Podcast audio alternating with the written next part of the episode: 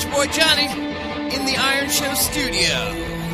And as the late Father Malachi Martin once said, I've only been twice in my life threatened with real death, but really threatened. Once was in Czechoslovakia, and once was in America. And uh, it's a horrible feeling knowing that unless something happens, you are going to die. Now! Fear! Fear! Fear! fear. Counselor Mark Breton. IronShow.com. Just because you are not paranoid does not mean that they are not coming for you. Uh, this is D. Dutch Middleprop, and you are listening to The Iron Show.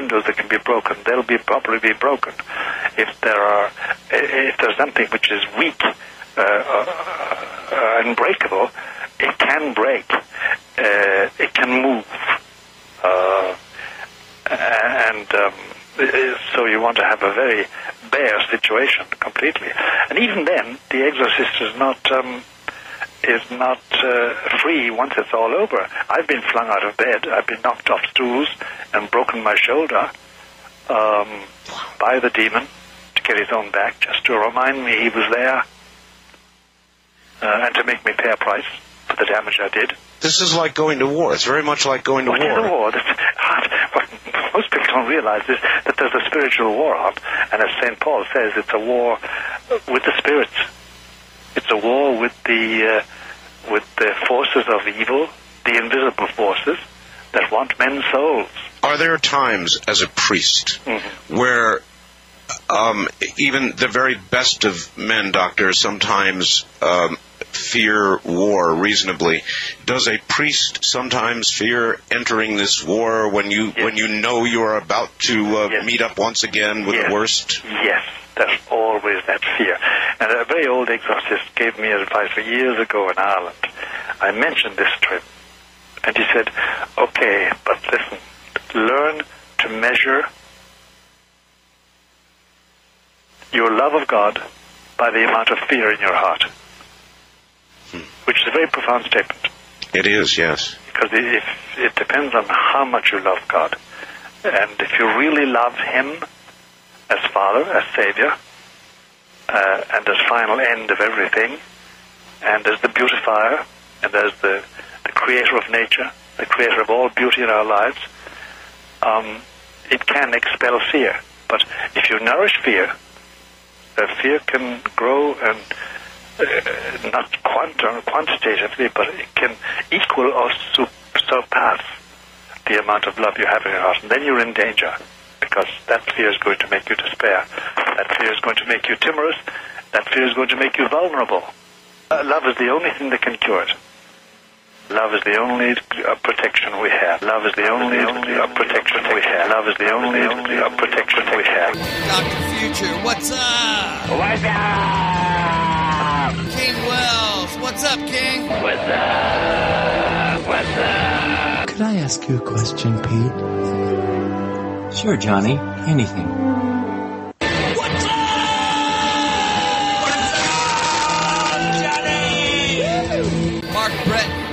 Counselor Mark. What's up? What's up? All right. Let's bring this man on. Rabbi Mike, what's up? What's up? Scotland Cuba, the Demon Slayer. Hey, brother, I'll tell you what, I'm really impressed with the great show you got going on here. Be blessed, bro. Keep on uh, giving the devil a black eye on the Iron Show. Hello, world. All right. Hello, Iron Show land.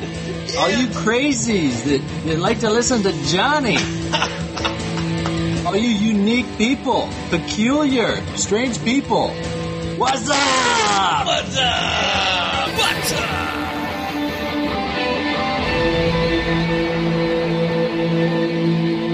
That's that's one one of the reasons why fear has such a hold on us, is we want to be known, purely and completely known, and yet still loved. Yes. And, and and what we do then is we hide parts of ourselves from each other because we know that we're ugly and that we're we're covered with sin, and and and and that's oh it's it, that is just the worst part of sin and and death is it drives that wedge between us and God. It's that thing that just gets in there and makes it ugly. And we hide from him and he's done everything to try and come to us. And we just when we want to hide and we hide it from ourselves and we hide it from other people. And the longer we live, the better we get at it, unless we let him get at it. Unless we let Unless him we get let at him it. get at it.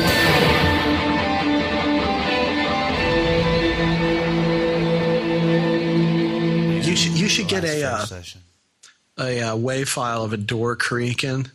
Start it with that, just like a door creaking, like an old horror movie, Yeah. and do it. I went digging through the basement, and I found something scary. and then bust in with Right. Give that one a shot. Sounds like a good plan. All right. Hey, welcome to the Iron Show. It's your boy Johnny. I'm down here with Counselor Mark Breton. Hi, Counselor Mark. It's so nice to be here with you on the Iron show. Oh. And we are down here. We are recording uh, our intro to Fear, the uh, the fourth part, the fourth fourth floor. Undead It will not die. It will not die. It will not die. It will not die. Oh yeah. All right. Yeah, so we uh, we Parts, parts. The Fear Show 34 is like Frankenstein Dude, it is, man. Dude, I stitched an arm here and I stitched a leg there, and uh, I'm telling you, uh, you know. You should put my picture up with it on the web. Should put bolts in my neck. it's alive. It's alive. It's alive. Oh, it's alive. Oh, in the name of God. Oh, now I know what it feels like to be God. Oh. Oh, that one memorized. Yes. Oh, it's alive in the name of God. Now I know what it feels like to be God. Okay.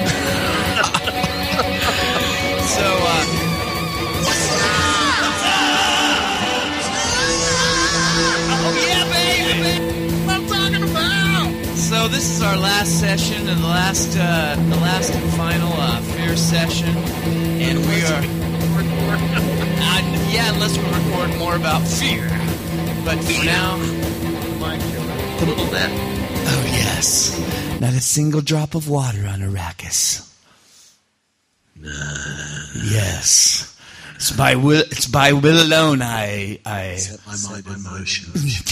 yes. Thoughts acquire speed, the lips acquire stain. It's by will alone I set my mind in motion. Fear. Fear is the little death that brings about total obliteration. I Fear. will face my fear and allow it to pass through me. And looking behind me, I will see only the path. Fear is the mind killer. Yes! You know it! All right, so uh, I guess with all of that, we are going to let you uh, listen deep to the final episode, part four of Fear with Counselor. Yes! Again, Counselor Mark. let me remind you if you need help, if you want help, if you want to talk, email me, the Breton at gmail.com. Spell it out. T H E B R E T O N at gmail.com. All right. Let me hear you. All right. The Britons. All right.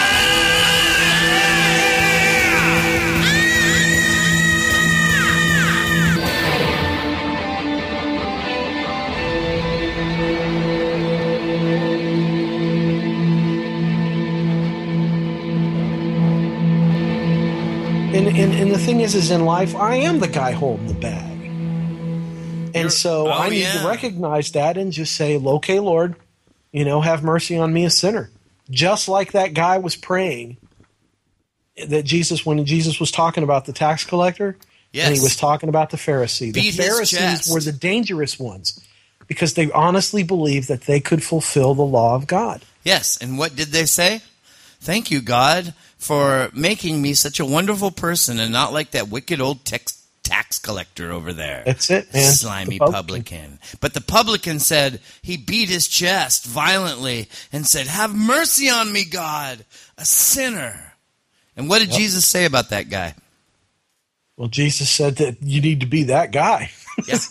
I mean, in essence, that's what it was. He said, Truly I say unto you, he said, Truly I say unto you, that man went home justified. Exactly.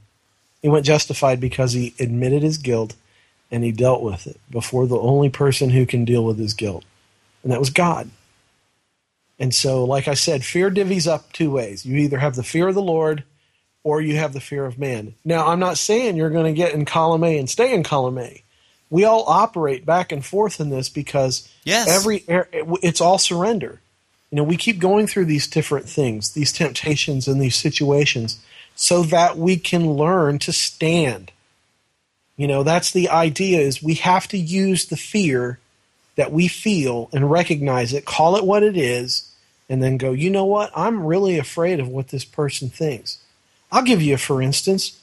I teach a class at my church, and there have been times when I have actually been afraid that they're going to take it from me. That Oh, they're going to come a- up and say, "You know what, Mark? Yeah, we're going to we're going to we really feel like we need to change the leadership here." That's another fear. And what's that fear, though? So I I, look know. at that and I'm like, well, what am I afraid of? Well, I'm afraid that somebody's going to think I'm not adequate. Somebody's going to think I'm not competent. Somebody's going to think I'm heretical. Somebody's going to think that I'm doing harm to the college and career group. Somebody's going to think something bad about me. You know, and, and I'll tell you what, my experience in church is the same as everybody else's. People talk, people gossip, people say things that aren't true, and other people are willing to listen and believe it. And I feel sorry for the people that are willing to listen to it and believe it a whole lot more than I feel sorry for the gossip. However, you know, I want the Lord to bring both of those people into, into right relationship. And, and I had to overcome that afraid of what these people were going to think, I did not teach with the boldness that I needed to teach. Now, of course, I did overcome this. I, I, I spent time before the Lord and I admitted that I was afraid of people, that I was afraid of this these people in leadership, that I was going to fall short, and that they were going to look at me and they were going to kind of do the frown and go, mm, you know, like the three guys that sentenced, you know, what's uh, Jor-El, the you know, the Phantom Zone, the big floating heads, you know, you're guilty, you know, and that's really what it was kind of like. It's like these people are going to come down and they're going to say, you are not good enough and then I'm just going to have to live with it because I'm powerless in that situation. And so then, well, like we talked about with anger, anytime you experience powerlessness, then you're prone to want to get angry so that you can have power. So then I could get mad and go, well, those people are stupid anyways, or they don't really know anything. I'm the guy who went to seminary. I'm the one with the master's degree. Blah blah blah blah blah. Blah, you know, blah, I blah. go on and on. Exactly, and it's just as Shakespeare put it, a loud sounding wind signifying nothing and and and so I had to deal with that fear. Well, that fear was rooted in my inability to trust God in that thing. And I tell you why I didn't trust him. I didn't trust him because first of all, I have my own inadequacies. Here I am with these ordained ministers who have obviously earned the trust of somebody Right. enough so that they would ordain them. Okay, there's one. Two, do I know what I need to know? Do I actually know what I'm talking about? Okay, well, and then that is evidence of me trying to teach in the flesh. Oh. I'm trying to teach in the flesh. You know, Oh. okay, so then it becomes about it's more important about what Mark thinks about the Bible than what the Bible thinks about Mark. And so then I'm in the flesh. Well, you don't want me teaching in the flesh anyhow. That's not what you want. No, that's not going to work. I I told somebody one time I, I was talking about uh, being a pastor, and uh, there was a, a resume that I did up in a letter, I think, and and I basically I said to him, I said, you know what, I'm good for about a month and a half of Sundays of the flesh teaching, and after that, I'm just going to start repeating myself. Yeah. Yeah. Yeah. And, and and that's really you know I- that's all I got. Yep. and until I start following the Spirit and get away from the fear of men, my students would suffer. What do I care about more? What do I love more? The approval of men as my fleshly self, or do I fear God and am I seeking His will for these people in my class? What's more important? Am I going to then take the time to prepare and have all this stuff ready so that when the Holy Spirit says, This is the plate I want you to, to teach off of, this is the one I want you to serve, I'm prepared. You know, always be ready to give an answer. And so, will I do the homework or am I going to just show up and go, hey, you know, I've been a Christian 35 years, let's wing it? And, and so there's a fear of man that was introduced into that, and it had to do with my shame, and it had to do with adequacy, and it had to do with identification. And a lot of our fear because we this is where we really got to get down to it. You know, like I talked about, you either fear the Lord or you fear men. And so that's the, those are the motives that we act out of, and we see that fear become bigger things uh, in our lives. They start to basically dig a groove. You know, if you let a, it's like a record. Yeah. You know, when back in the day when they used to press vinyl, well, they had to make something that they were going to press the vinyl with. Yeah. And if you know, if the signal got too loud, it would the groove would cut too deep into the into the metal that they use for the press, and it would sound horrible. Yeah. Saturation. Know? Yeah, and and so it's distorted. and It's not good, and all that. And uh, so, for all those young people listening, that's how a record is made. Yes. with a lathe. so anyhow, um, what happens is we let that get grooved. Uh, another, uh, you know, description which some people might be able to identify with is a golf swing. You know, you can get grooved into a really bad golf swing and figure out how to shift enough to get the ball down down the fairway a little bit yeah. but you've grooved yourself in a way that's not going to last. And when you turn 50, your back's going to hate you and you're going to have pulled muscles and strained tendonitis because you've grooved the wrong thing. And we groove fear. We condition ourselves and we groove fear. And so then we don't know how to act. That's like putting band aids on a bad thing to make it work. Yeah, it is. It really is. And it's compensation. Wow. So we compensate. And, and usually in bad, fearful situations, we overcompensate. And so we get used to that kind of thing. And that's where you start seeing really heavy anxiety. You start seeing people get very fixated with certain things.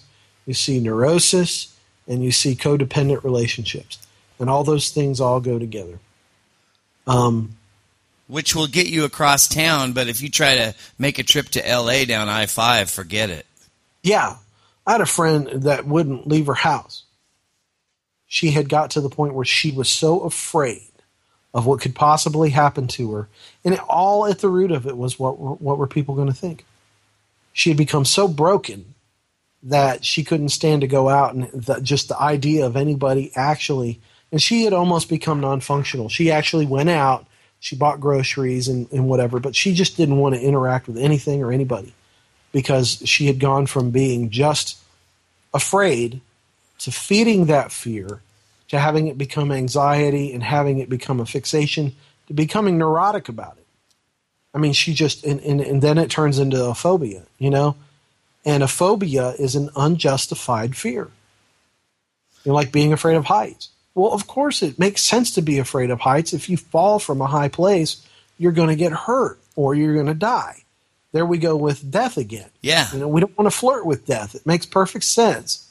But if the precautions are taken to be at a high place and you're not going to fall unless something, God forbid, should happen, just totally freak accident, then you should be fine. If you've got a harness on and you're strapped to something that doesn't move and you're up high, guess what? You don't need to be afraid. You're not going anywhere. And But- that's the fear of the Lord, that harness. I believe so in life when it comes to dealing with men. That's the harness. Wow. That's a really good way to look at it. He has secured our self worth. He has secured our self being, uh, our, uh, who we are. You know, self being kind of sounds redundant, but He's secured that self if we will trust in Him. You know, and, and we are told not to put make in, you know any provision for the flesh. And in my mind, that means the opposite as well. We need to make every provision for the spirit. What and the way that about we do that is, is facing down our fear.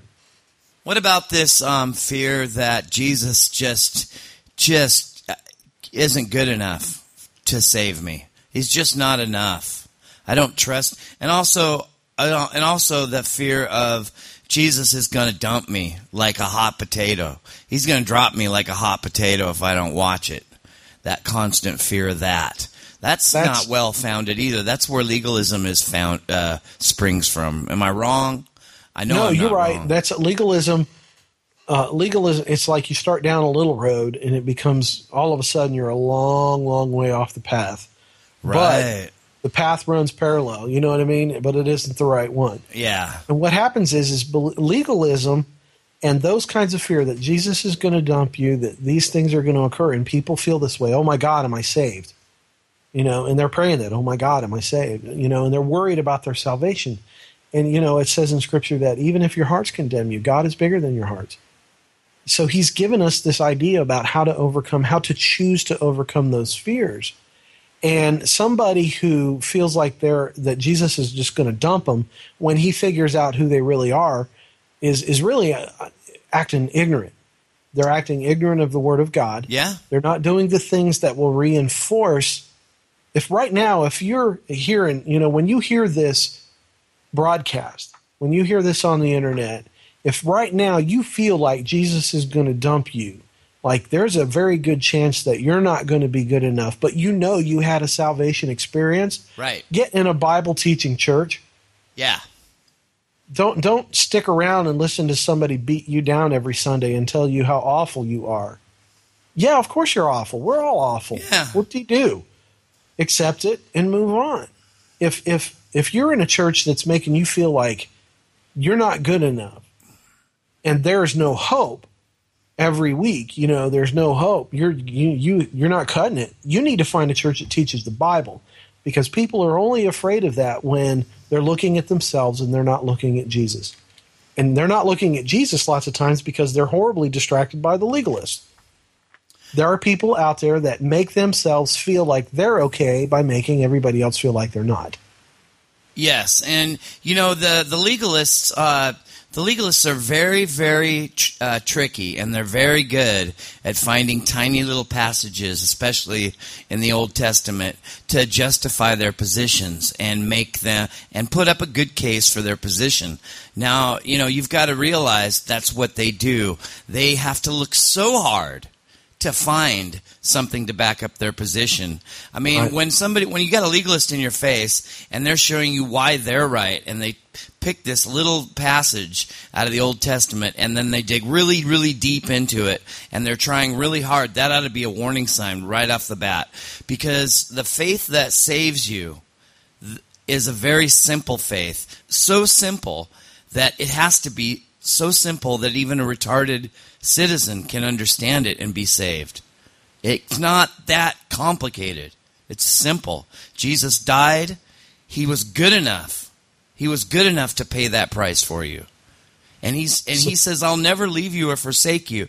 And uh, he says, uh, "To them who come unto me, I will in no wise cast out." That is so important. We need to trust Jesus. That's our problem. We don't trust him. Right. And that's where fear comes from in that area. And that's where people start doing legalistic things. You know, somebody that begins on the path of legalism is afraid of what some person thinks, or they're afraid of what God thinks and they don't believe what God said. It's a lack of trust, and that lack of trust, that lack of faith is sin. It's sin. And you tell a legalist that, and of course, they, they can't hear it because they have a hardened heart. That's why Jesus had to talk to the Pharisees. That's why the language that Jesus had to use with the Pharisees was so strident, so severe, because he was trying to snap them out of it. He wasn't condemning them.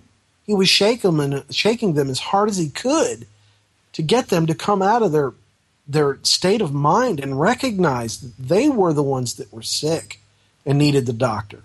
They were the ones that were, you know, sinful and needed to be saved. And I think that's what happened to Nicodemus. I think Nicodemus got shook up enough that he was his his heart got soft enough to recognize that being a Pharisee was not going to be enough. Yes. And, and and and he sought the Lord. He went to the Lord and was like, "What do I have to do to be saved?" He recognized that he wasn't, that his life was not enough. And if grace is the thing that saves you, grace is the thing that keeps you.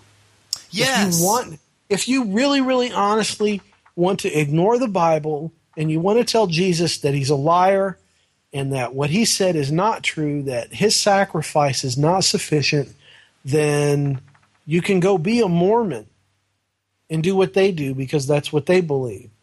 Or you can go get into some seriously fringe Christianity and go be a Seventh day Adventist who try to keep two of the Old Testament laws Right. When there's Yeah. how many how many laws? Yeah, ten plus know- the six hundred and something. Yeah, I mean, it's like okay, well, I'm not going to eat this, and I'm going to go to church on Saturday. If you don't do this, you're not saved. That doesn't make any sense. You know, that's why Paul said about the Judaizers, I just wish they would go emasculate themselves. right.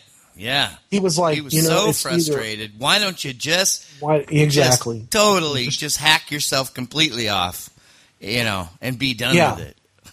He was and the thing was, is you know, if you look at the gods of the, uh, remember when uh, you know, Elijah, you can't go far showdown. enough. In, you can't do anything good enough. That's but go No. ahead. The Elijah, yeah, the Eli- Are you talking about the Elijah contest between him and Baal? yeah, and I mean, what did the other guys do to try to get the attention of their god? they cut themselves and wailed. Exactly. The Baal worshippers. So they they mutilated themselves Yeah. trying to get the attention of their God. And Paul recognized that the time for that kind of circumcision was over.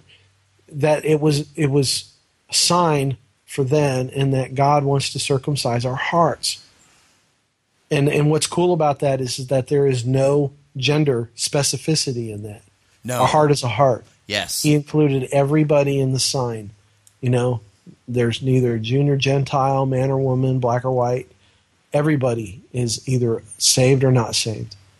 And so again, we get back to fear and trust. And uh, and do I trust God? Do I believe what God says about me? You know. And so then I start thinking about, am I going to make my brother stumble? That is the fear of the Lord.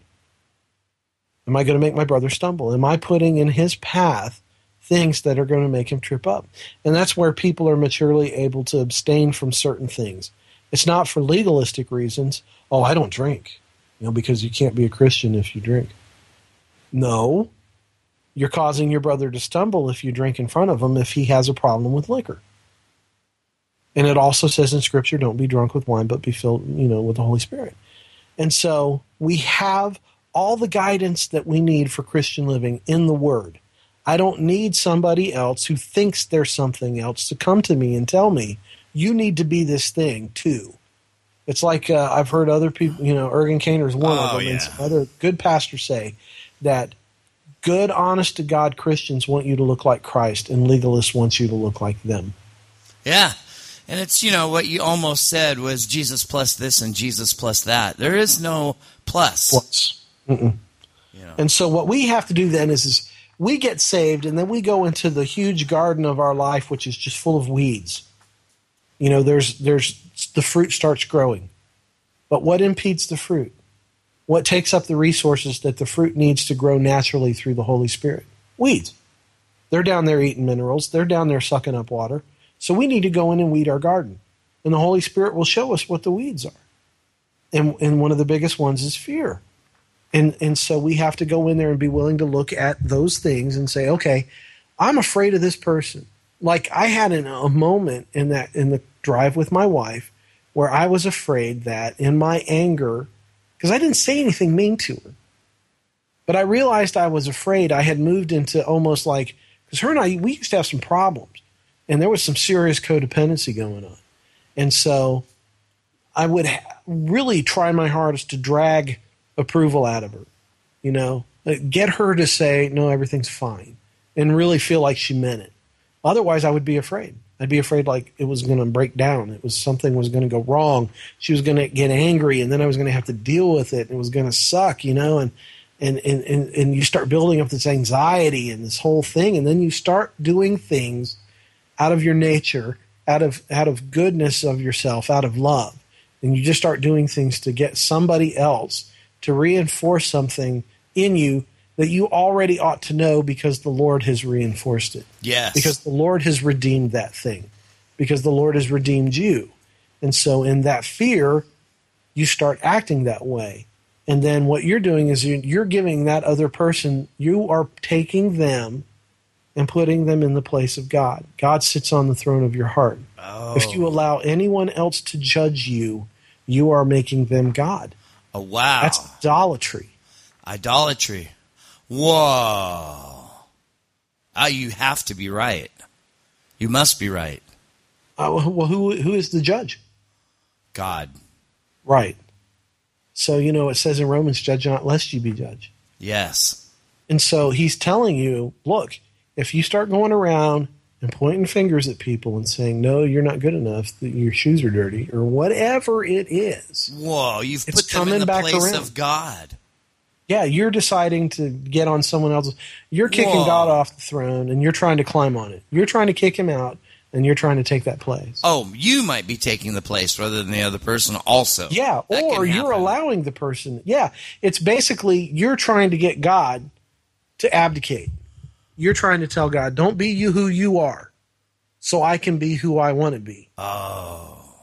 That's never going to happen. And that's where you overcome fear, is when you realize that God is immutable, unchangeable, everlasting, good, totally and utterly omnibenevolent, omnipresent, omniscient, everything that you aren't.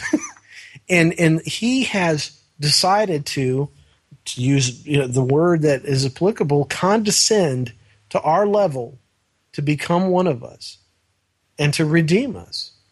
And then he is the one then who owns us and dictates our value. He's because he knew what it cost. He paid it.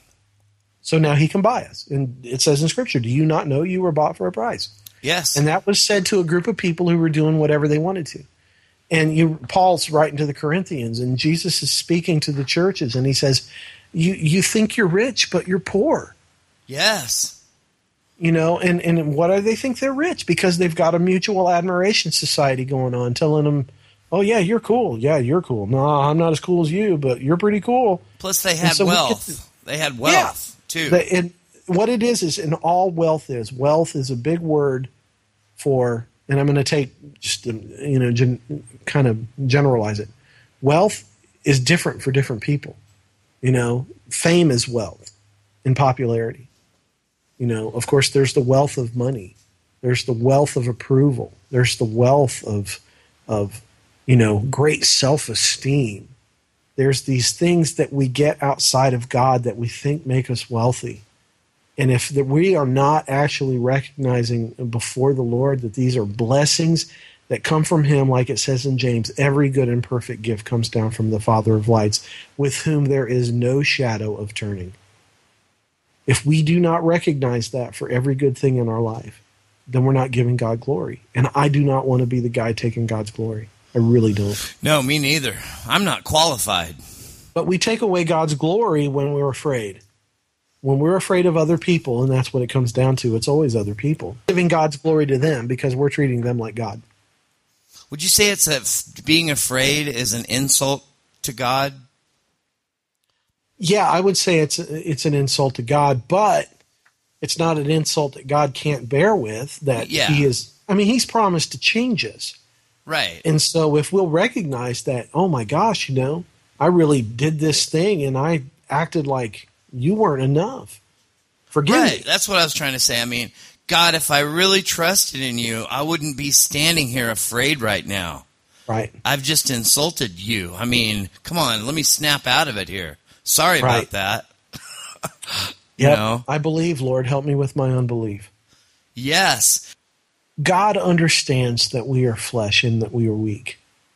The scripture says that. He knows that we are flesh and that we are weak. Yeah. You know, when when Peter got out of the boat, you know, and, and started walking on the water, God uh, understood, Jesus understood what Peter was up against. Jesus had no fear. It didn't take Peter long at all to look around and see the waves and look at the order of things, you know, that he was used to. That when you get out in the water, you sink. And then when the waves are really bad, then bad things are going to happen if you're out in it, right? And everybody gives Peter a hard time. And I look at the other disciples and wonder why they weren't getting out of the boat too. Yeah. There you go. Right there. And so, Yeah. you know, Peter did it. And then, you know, he's like, Oh, Lord, I'm sinking. And Jesus didn't go, Well, that's because you stopped trusting me. What did Jesus do? He picked him up. Yeah. He just picked him up. Yeah, oh, Jesus didn't, Jesus didn't sink when he pulled him out. You know what I mean? Oh. Jesus didn't go oh. down in the water just because he was pulling up another guy. Wow. And he puts Peter back in the boat and he's like, all right, see you on the other side. And Mark, and you, so you have just proved your point. Could you go over that one more time? Because I think it's so important. I mean, you said that I don't. Maybe I'll go over it for you. you said that you know we have to we have to know you know when we when we're afraid, you know we've just insulted God because we don't we don't trust Him. If we trusted Him, you know, and really believed Him for what He said, if we had that faith, we wouldn't have that fear. But then but that's not something we need to to be upset about because God's already he's not offended by that. He knows us. He knows our weakness.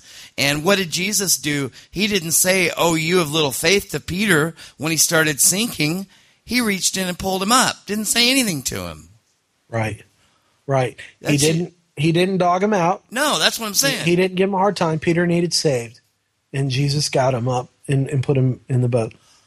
Jesus put him where he was supposed to be. He didn't say, And "Oh, ye of little faith," like he'd say, you know. Well, like he said when he was in the boat. No, I You know. it was a different situation altogether. These guys are with Jesus, the creator of the universe, in a boat with the Lord, and the Lord's asleep. He's Amen. fine, right? If they had really recognized who Jesus was, they wouldn't have worried. And I'll tell you why. There's two reasons. One, either Jesus was going to get them through it, or two, they were going to die and they were going to be with God, yeah, right? And that's how Paul talked about it. For me to live as Christ and to die as gain, right.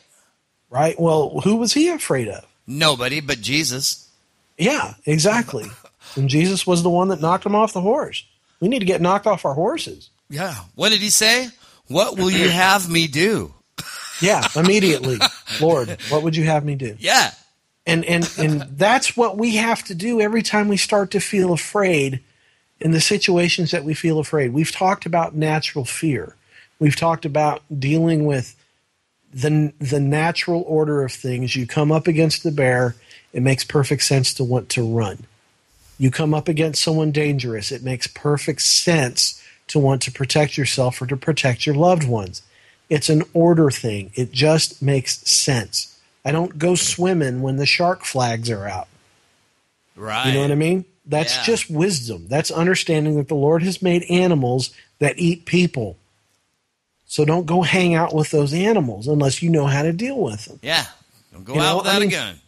I hear all the time, well, all the time. That's I have heard stories about people who train with killer whales. And they will be with this killer whale for years and years and years and then suddenly the person somehow demonstrates some behavior that is programmed into that killer whale food Acts and like the killer prey. whale eats them or, or plays with them wrong Yeah. beats them up and kills them because the whale's stupid and doesn't know any better he's doing exactly what he's supposed to do be a whale Yeah. and people are in the water acting like they're supposed to be whales too. Oh, good one. And so we have to understand who we are. And the disciples are the disciples of Christ. They have already made statements clarifying that they understand who this person is. Right. You know, I believe it was, uh, oh, which one was it? Philip? I'd have to look at the verse where it talks about uh, that one of the guys came to Jesus and said, "Oh, I got to go get my brother." And his brother comes up and uh, and he and he says, "You know, could does anything good come out of Nazareth?" Yeah. And and and Jesus says to him, "You know, well, here's a Jew without guile." And uh, he says, "Well, how do you know?" And he's like, "Well, I saw you sitting under the tree before you even came to me." Yeah. And right then, what does he say? My Lord and my God. yes. Do you understand that at that moment, for him to make that statement, anybody else around him that heard it should have stoned him on the spot? Yes. Oh, that was was, blasphemy. blasphemy to the Pharisees. Right? So you've got these guys who understand who Jesus is, and they're in the boat with them, and they let their fear, their humanness take over, and they don't understand the purpose of God. And see, this is alignment with God's purposes. It comes back down to that. And we're always going to feel fear. We're going to feel that tweak inside. We're human, we're fallen. That's going to happen. But then we have to come to that moment of decision. Peter saw Jesus and got out of the boat. The fellas in the boat didn't get out of the boat. They were like, "Oh, it's a ghost," you know. And and so, so Peter sees him and says, "No, it's Jesus, and I'm going." And he's like, "Lord, you call me, I'll come." And Jesus said, "Come on." So Jesus didn't ask him to go into a situation where Jesus couldn't deal with it. Right. Yeah, that's like Peter Goodgame says God is not going to place you into a situation that he can't handle. exactly. exactly. A, it's a wise so, statement, you know. And so, and, and you know, and again, this is one of those things that a lot of people use to prove that Scripture is an authentic document because it puts all the good and the bad in there. It didn't just say Peter got out of the boat and walked on the water. Peter got out of the boat, walked on the water, and looked around and fell in. Yeah. And then Jesus picked him up and put and put him back in the boat. And the the other story though, where he was asleep, where he's asleep. Now that speaks volumes to the person that's afraid. Think exactly. about that. I mean, Jesus was asleep. Horrible raging storm. Think exactly. about that. That's a and they just, and they shake him. They have to wake him up. Yeah. And say we're gonna die. Yeah. And and he's like, how long am I going to have to put up with you people? and then he gets up and he says to the storm, Peace, be still. Yeah. Boom. I mean, imagine being in the absolute worst storm because the storms on Galilee are horrible. Oh, right? yeah. On, on that, on the Gal- uh, Sea of Galilee. Yeah, Gennesaret. And uh, they, they just whip up. It's, it's not very deep, and these, and these storms can really come and just tear it up. And, uh, and so, I mean, all of a sudden, nothing. Yep. I mean, you are being tossed around, and then all of a sudden, nothing, because this guy in your boat got up and talked. Yep. It's like just how he dealt with creation.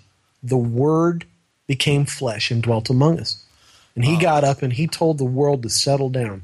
And this is another thing that I've taught on is, um, and I don't remember if I discussed this when we talked about anger, but there was something that's really cool about dealing with fear dealing with your fear before the Lord. It's extremely important why they needed to do it. If they had trusted Him and, and, and just trusted Him. When they did come to Him and they said, Lord, we're going to die, and He got up and He spoke to the storm, guess what else happened? Everybody else on that sea got calm. Yes. Everybody else got the benefit of Jesus speaking to their storm. Oh, wow. Oh, that's deep. Well, if Jesus And- can speak to your storm and you're willing to listen, there'll be other people benefited by this around Exactly. It If I'm willing to deal with if I'm willing to deal with my fear before the Lord in honesty and humility, recognizing that I have problems trusting him because I am a human being. But I know that if I will put my trust in him, he will do what he says. That if I will choose that, that takes fear out of my life and that allows me to love.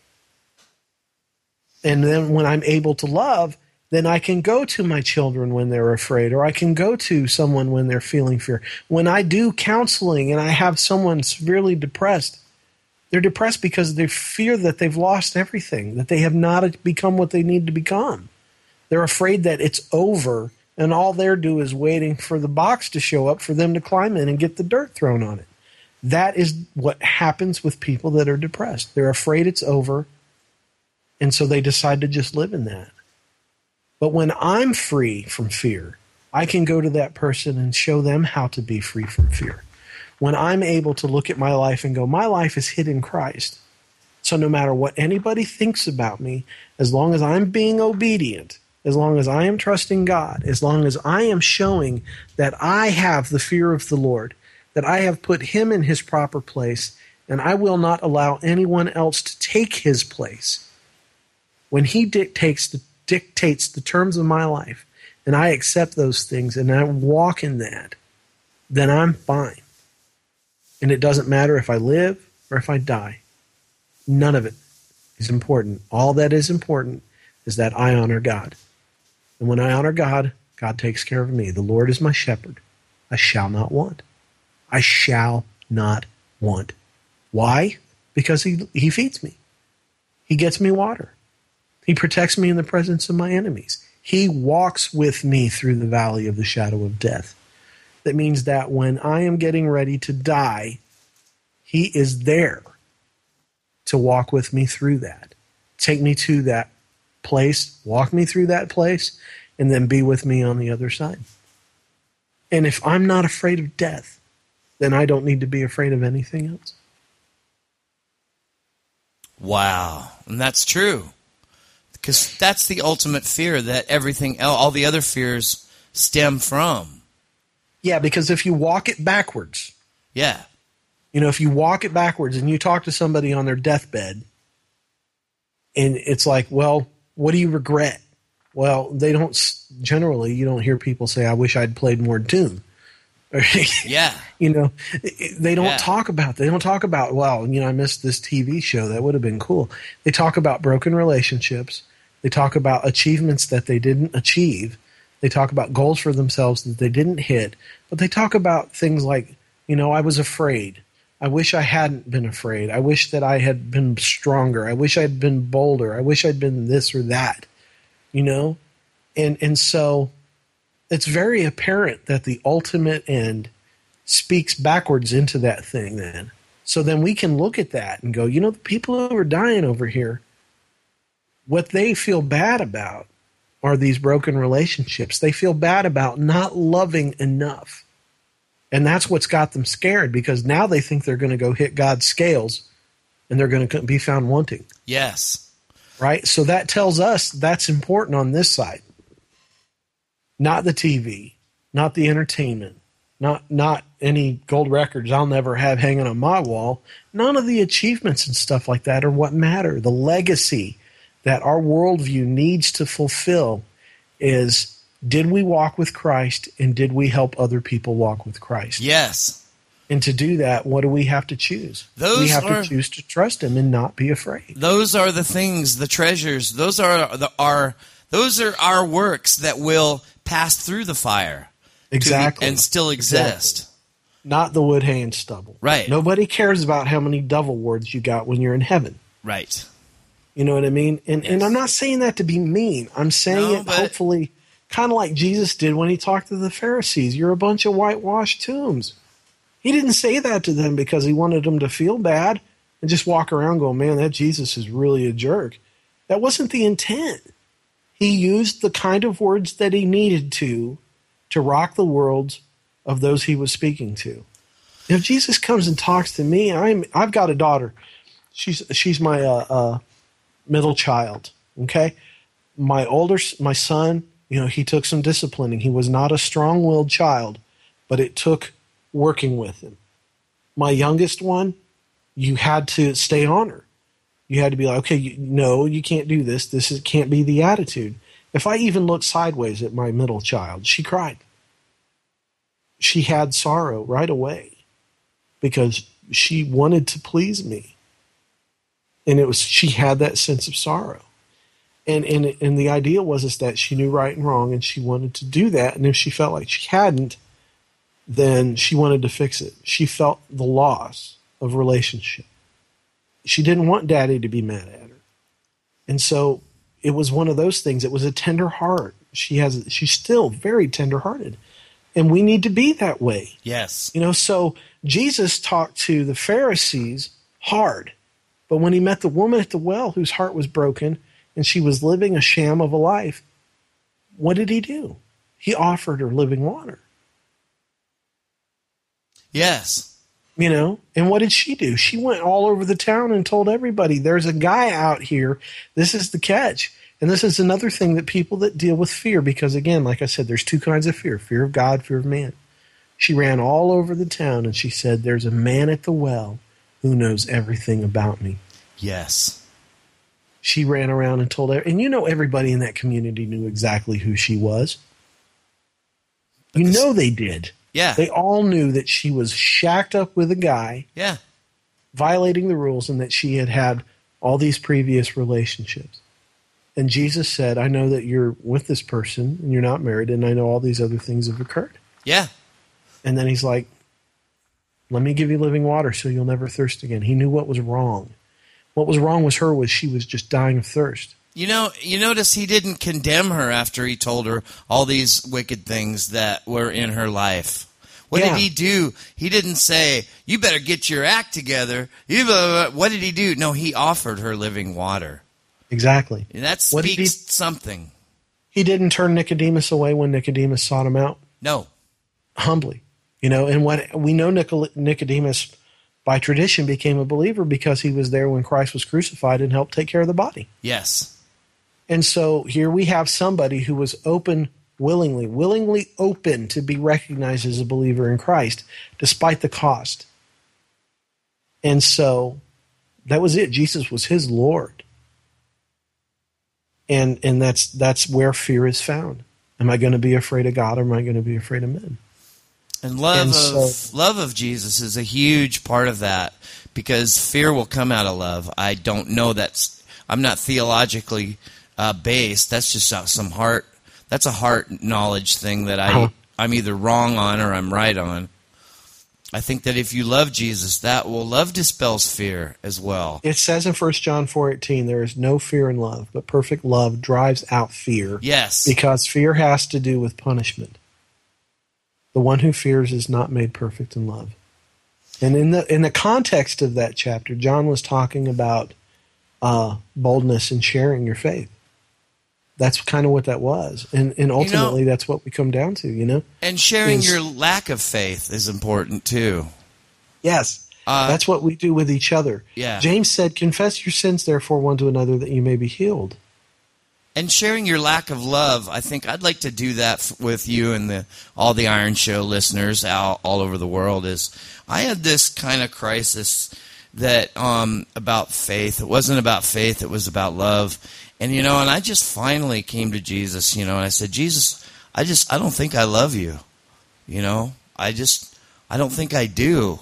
Uh, there, i think there's something wrong with my you know my relationship with you. I don't feel like I love you. I feel like you're too far removed. You don't you're not somebody that is in my family and I I feel like I don't love you like I should. And you know, going through that crisis, I uh, always listen to Christian radio all the time, all day, all night. And the great theologian R.C. Sproul addressed that, uh, and he cited a number of. Uh, there was a there was actually a um, a sort of a uh, convention on that exact issue. And what they, what the great theologians, what the great minds in Christianity came up with is this formula. Uh, uh, so you don't love Jesus or you don't love him uh, as much as you should. Let me ask you this question. Here's the test. Do you care about Jesus at all? Even a little? And my answer was yes, of course I do. Well, then ask him to help you love him more. And that was a huge thing for me. Do you have anything to address that? Well, you know, we look at ourselves as believers and we're worried we're going to fall short in the game here, um, that we're not going to produce the fruit that the Holy Spirit has already promised to produce in us. You know, and we look at ourselves and it's good to be, you know, examining yourself and asking yourself, you know, because it says, John, you know, John wrote that uh, if you love me, you'll keep my commandments. And again, I see that the same way that I see Psalms 23. You know, you've got David talking about the Lord is my shepherd, and he makes the statement, I choose not to want.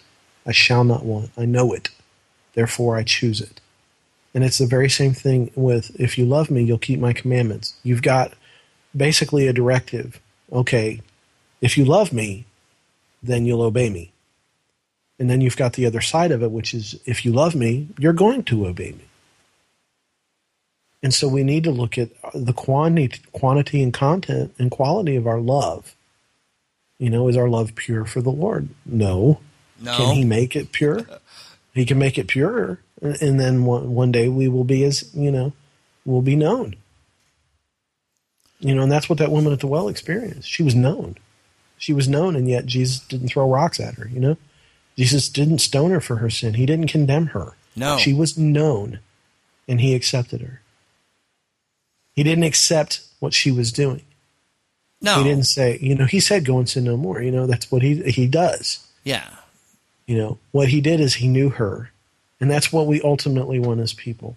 That's, uh, that's one, one of the reasons why fear has such a hold on us is we want to be known, purely and completely known, and yet still loved. Yes. And, and and what we do then is we hide parts of ourselves from each other because we know that we're ugly and that we're we're covered with sin. And and and and that's oh it's it, that is just the worst part of sin and and death is it drives that wedge between us and God.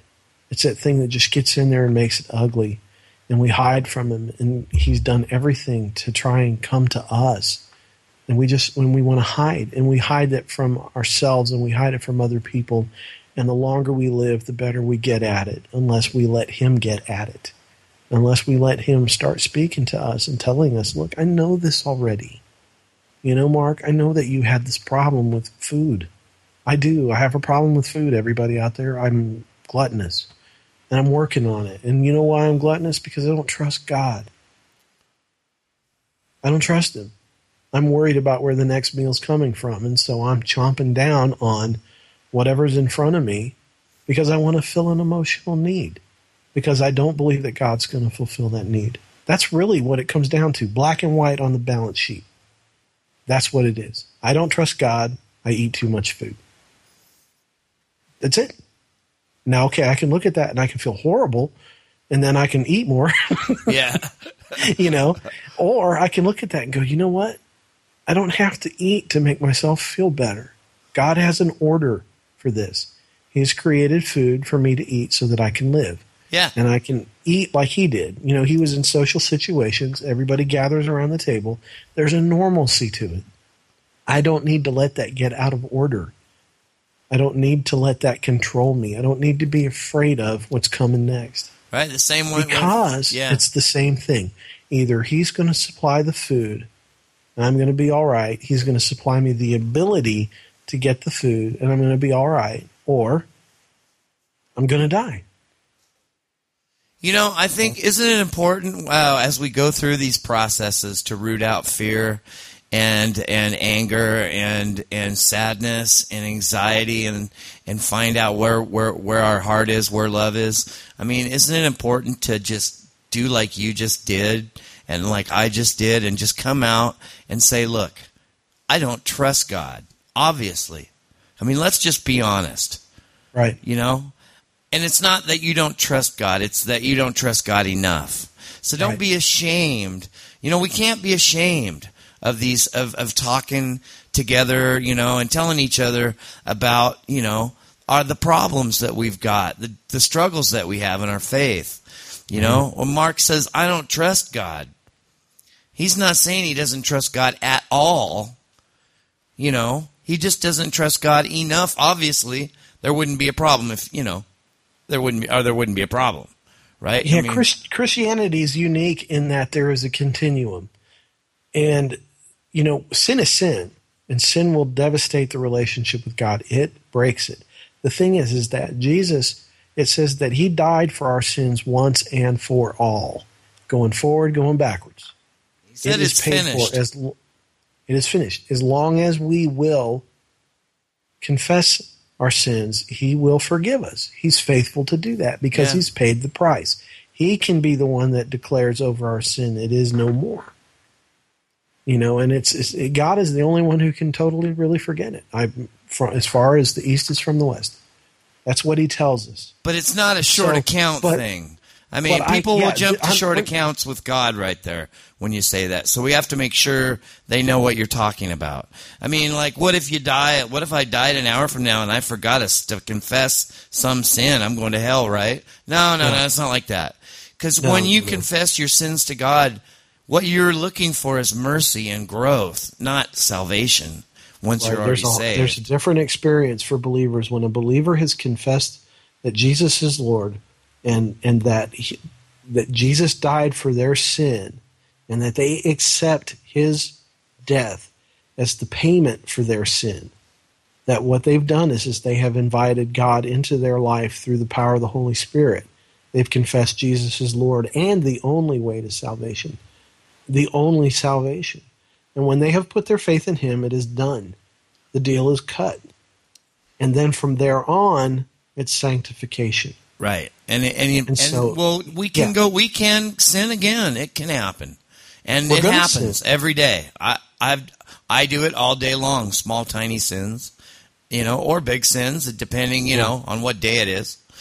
You know, but what I seek from that isn't salvation. I seek mercy from Right. that. I seek reconciliation so I can get back into that intimate relationship because sin will hurt your relationship with God. Yeah, and, I mean, it's you that's hurting hurt it, right? everything. Right. Oh, oh, yeah. Okay. Well, yeah. Well, I, I mean, I'm, what I mean is, is that that sin, you know, that's what brings about the fear. That's where the fear comes from, and that's where, that's where we get concerned and we start acting weird and flaky about relationships, and about things. So- you know, control. Can confessing sin be a way to alleviate fear? Absolutely. Because what I'm doing is I'm putting my trust in Christ. Again, I'm at least getting out of the boat. Growing in grace. Exactly. I'm at least choosing to get out of the boat. Yes. And and so in that choice, I'm saying to the Lord, I recognize I have this problem. Will you please allow the Holy Spirit to talk to me? I will let the Holy Spirit talk to me and tell me when it's time to put down the cookie bag. You know, or tell me that I don't need to go to the buffet. You know, and then also I obey what he's already told me. It says in scripture, make no provision for the flesh. Right. That means that I'm not going to, you know, Shoney's for the breakfast buffet. I make that choice. Yes, I still have emotional need. I still have the aching hole that only God can fill. And learning how to do that is a process. But that's what's cool about Christianity. You know, it's not all or nothing like the law was. You know, and then I got to go find a good looking goat to go cut its throat and throw it up on fire. It's That's not a, done. It's not a set, a set of rules that we have to follow. It's a set of guidelines and principles that we have to follow. yeah we what starts happening is is we start learning how to align ourselves with god's goals god's view of the world Right. the way he sees people and if we will allow ourselves to do that we stop being afraid of people we stop being afraid of what people think you know what i'm i'm overweight if you go out on my myspace page or my facebook page and you see the picture i'm actually a little lighter than that but i am overweight okay now i can either stay at home and not talk to anybody about God because I feel bad about that, or I can accept the fact that I've made bad choices, or that I have physical problems. In my case, I have both, and then and then I can go out and do what needs to be done. You know, the Great Commission. It didn't. Jesus didn't say lose a bunch of weight, get a cool haircut, and then go out into all the world and preach the gospel. No. He said, care there's no about me and care about your brother. Yeah, he said, go into all the world and preach. Go do it. But the You know, commandments. I'll take care of all that stuff as we go. Right. In obedience to that, we learn to love other people. We Right. need to see, uh, you know, we see people as God sees them. These We start to- commandments that we're supposed to obey when he said, If you love me, you'll keep my commandments. These commandments are care about me and care about your brother and sister. Exactly. You know? Exactly. Give a rat's furry little bottom. And and and we get in the competition. You know, we get in the competition of who's more important, me or you, you or me. You know, yeah, am I going to get on here? Am I going to say bad things to Johnny? You know, am I going to get on here and say, well, you know what, Johnny, I just don't think that you're real together here scripturally. Well, you would you would be it's a good know- thing. It's a good thing you're having me on the interview so I can straighten out your listeners. You know what I mean? Well, you know, you know, Johnny's not perfect, so I'm just gonna have to accept that. and and me, I come out here, and I think I'm probably different than a lot of interviews that I hear over Christian radio a whole lot. That's because we're know, I hear- friends. I hear a whole lot of, you know, stuff about, you know, I've been successful in this and that. You know what, people? I'm a failure. yeah. There's so many things that I have that I have just absolutely just failed. Oh yeah, you've never you've never built you never built Breton's Ark. I have not built the Arkansas. No. No. yeah, Brett, uh, Mark wanted to. Mark Breton, Counselor Mark here, wanted to build. Uh, in the last Iron Show, he said he wanted to build a a big, huge house where people who are dealing with anger issues and fear issues could come and have a safe place to be. And I thought that was a bad idea. I thought I, I came up with a better idea. I thought that he should build a giant electroshock therapy compound called Mark's Arkanspark. We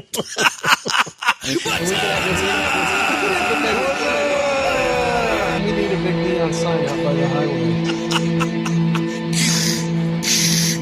No buzzing, cousin. So you, we zap, you scream. we'll zap you into a better place. We'll zap. All right. Um, before we go here, I don't know how long you want to hang, but before we go here, there is somebody that's terribly scared right now, and they've turned to this Iron Show because they feel like maybe it's one of the only things that they can listen to that's real with real people that care about them. And they're having they're going through something really horrible right now. And they are so scared. Could you speak to them directly and personally for a minute? Absolutely.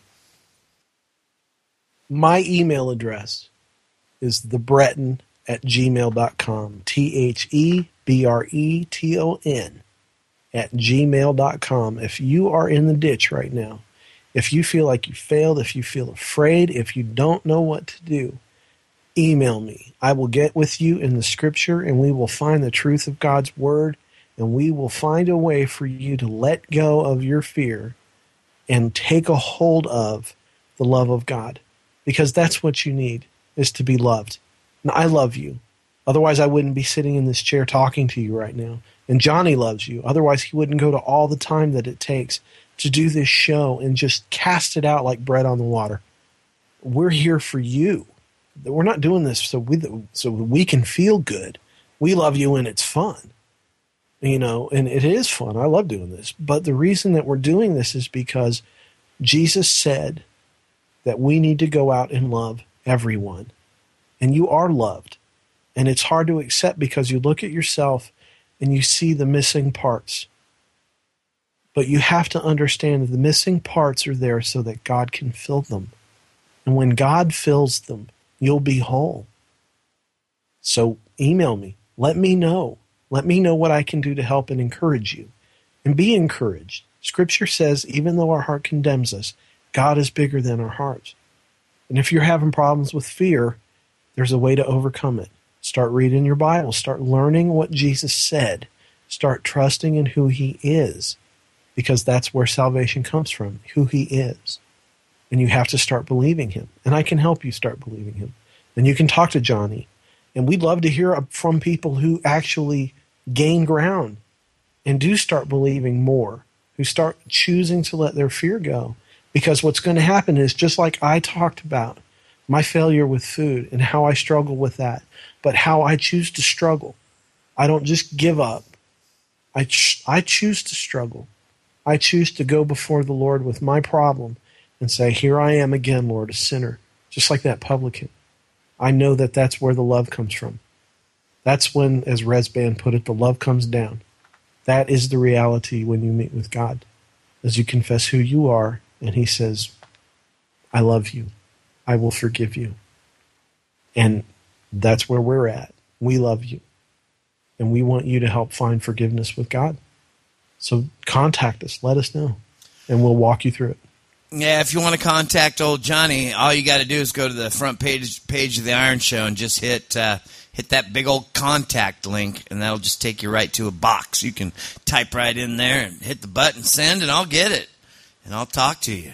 You know. And if you need to contact me and you for some reason forget my email address, but remember ironshow.com, contact Johnny and he'll get it to me. Yep. We're a community of believers all around the world, and we are here for a purpose to show the world what love looks like.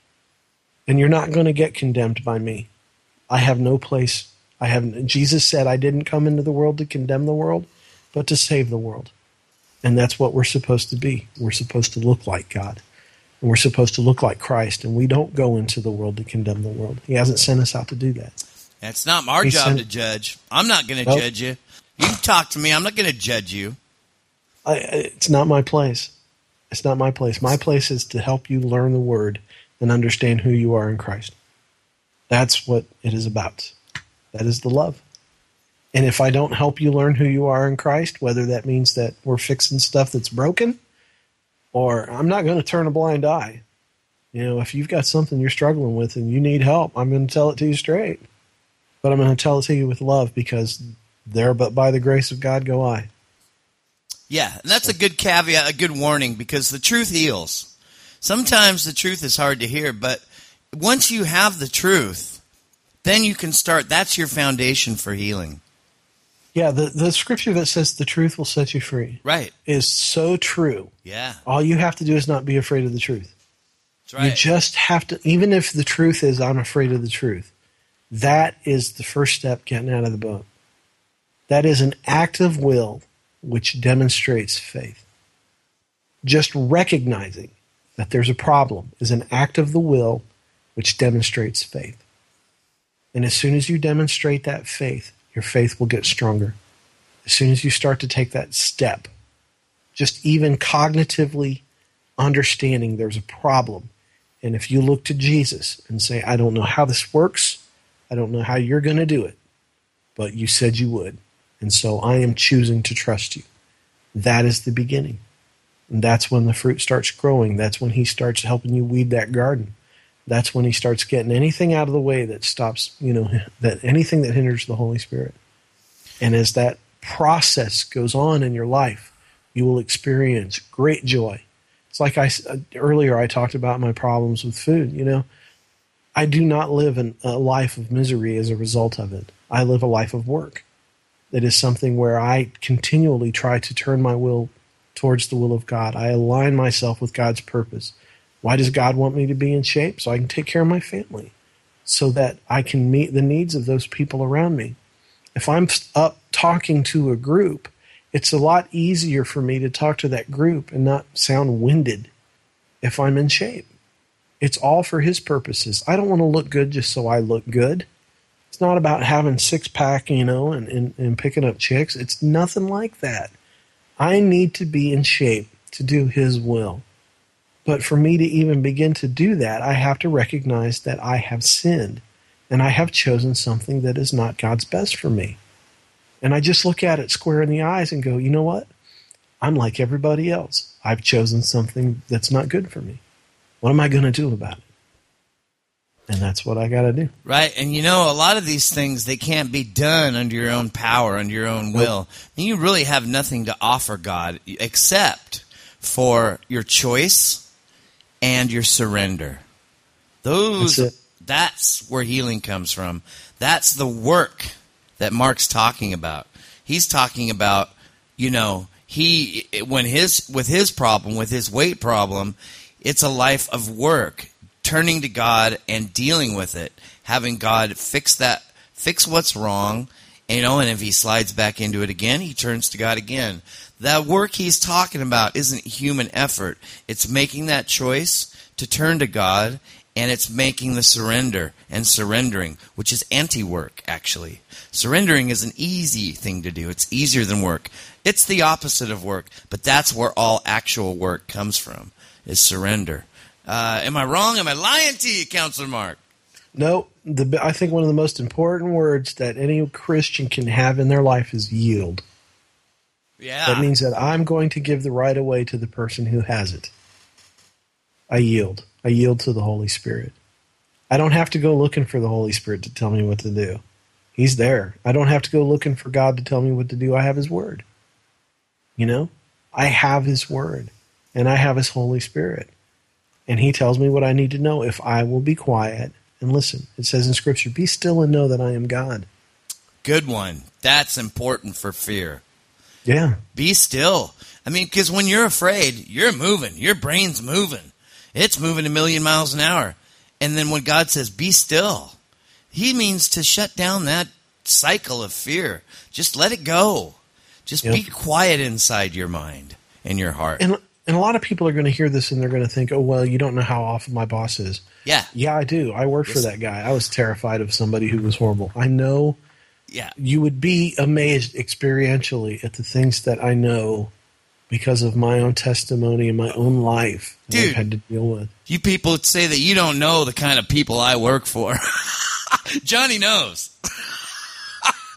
You know, Scripture says there is no sin that's not common to man. Yeah. No sin, and and that and I mean that there's a whole set of circumstances that surround that entire thing, and and the reason why we haven't gotten into specific some real specific fears in this particular show is because there's a root, there's a root cause that we've addressed, and some of you might be thinking, yeah, but, Yeah, but. and that's totally cool. Contact us. We can deal with the yeah buts and the specifics because the situations they look the way they do and they're very very hard to comprehend changing. You know, it's hard to believe that it can change, but you know, think about that guy who was in the pool of Bethesda for all that time. And the Lord of Glory walked up to him and said, "Do you even want to be healed?" And the guy immediately says, "Well, I can't get to the water." Well, the water had come to him, Yeah. you know. Yeah. And Jesus asked him the question, You want to be healed? And and the first thing he thought of is what God couldn't do. And and that was get him in the water. He couldn't get in the water on time. He couldn't do it. God could do it. And God healed him on the spot. Jesus healed him right then and there. And and he can do that with you. And there in your mind, and this is the Lord is talking to me right now, and there's somebody out there that needs to hear this because you feel like you are trapped and you cannot get to the water. You see other people getting to the water. You see other people achieving things in their lives. You see other people being successful.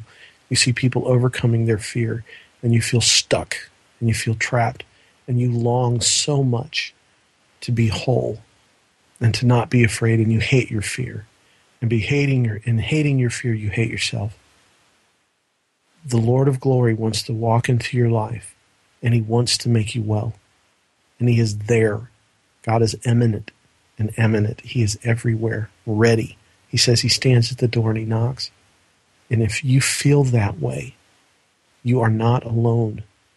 And God, through the power of the Holy Spirit, can heal you from your fear. He can get into your life and he can change what looks like it's, unchangeable to you. He's done it in my life, and he has done it in millions upon millions upon millions of other believers' lives. We all come against fear. And he tells us that he will be with us. And he will never put us in a, in a situation that he cannot take us through. So if you feel stuck, think about that story. That guy sat there and sat there for years and years and years. And Jesus went right to him. He didn't just happen to come by the guy. He had to go right to him and ask him, Do you want to be made well? And Jesus made him well. Like I said, that guy couldn't get to the water, but thank God the water's coming to you. All you have to do is accept it. And if you have problems accepting it, ask for help. And the Lord will help you, and we will help you because we are a family, we are a body. And my hand is not going to keep me from getting the sustenance that I need into my mouth. And I am not going to stand back and watch anybody who tries to get help not get it. You contact me, you contact Johnny, you will get help. And we will give you what we can. And we will direct you to a Bible teaching church as best as we can so that you can get help. And we'll try to get you plugged in with other believers who are not judgmental, but believers that are interested in loving you and helping you overcome the things that you need to overcome.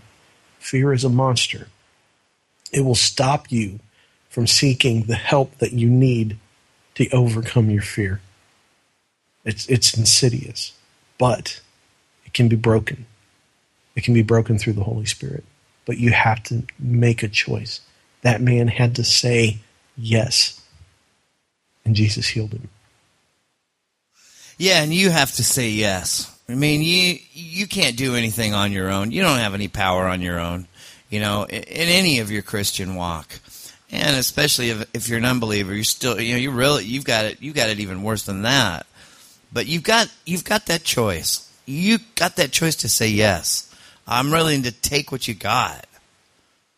You know, That's it exactly. That's it exactly. He is ready and able and willing and desiring to take what you've got to take who you are. You know what you are to God? An opportunity to be glorified. That's true. God sees you as an opportunity to glorify himself through you. And that is the absolute best thing that could possibly happen to you is to have the God of the universe glorify himself through you. And it will cleanse you and it will give you joy. And you'll feel so good to not have to be so important that you're afraid of it. I, for my part, to kind of just wrap it up, I'll tell you a story. I uh, I was going to this breakfast where the men at the church that I went to, we went to Cracker Barrel on every Friday morning. They still meet. I haven't been able to. And I remember sitting there uh, talking, and we were talking about heaven. And to tell you truthfully, I don't think about heaven a lot because I have no idea what it's going to be. You know, it says in Scripture that mind, you know, eye has not seen nor ear heard, nor has it entered into the heart of man the things that God has prepared for those who love Him. So heaven, you know, we hear some things, but we really don't know. We're just, it's going to be unbelievable. And this friend of mine, who was an excellent drummer, was saying, "Man, I can't wait to get to heaven and play drums." And I remember thinking to myself, and this should be indicative of how a lot of people feel. I looked at him, I said, "You know what I'm looking forward to when I get to heaven?" And he was like, What? I said, I'm finally going to be able to not have to think about myself. That's the freedom that we really seek in our life, is to just get out of the way and not worry about what people think, not worry about anything. Just be totally known and accepted by God. And He offers that to us now. And we'll get there. And when we're together in heaven, I won't be thinking about me. I'm going to be thinking about God, and it will be the freest most wonderful thing I've ever experienced or could ever experience. But it starts here, it starts now. I am a joyful Christian because every day God is getting more and more of me out of the way, and the Holy Spirit produces fruit and shows His love. If you want it, we can get it. So there you go. Yes, but as for now, we see through a glass darkly. But someday I will know, even as I am known. That's it. That's right, buddy. All right. Such a solemn note. The Don't you solemn. is is just believe it or not, it sounds so serious here, and we're talking about heavy things. But we are in this together, and we are so happy to be in this together. Can you hear me, people? I am so happy to be in your ear for over two years. What's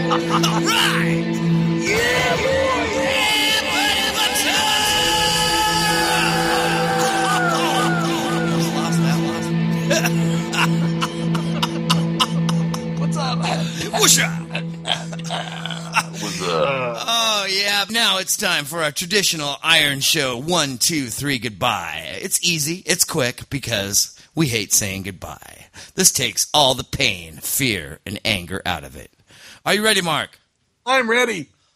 One, One, one, two, two, two, three, three, three. Goodbye, goodbye, bye. Hey, Mark, you still there? Counselor Mark. Peace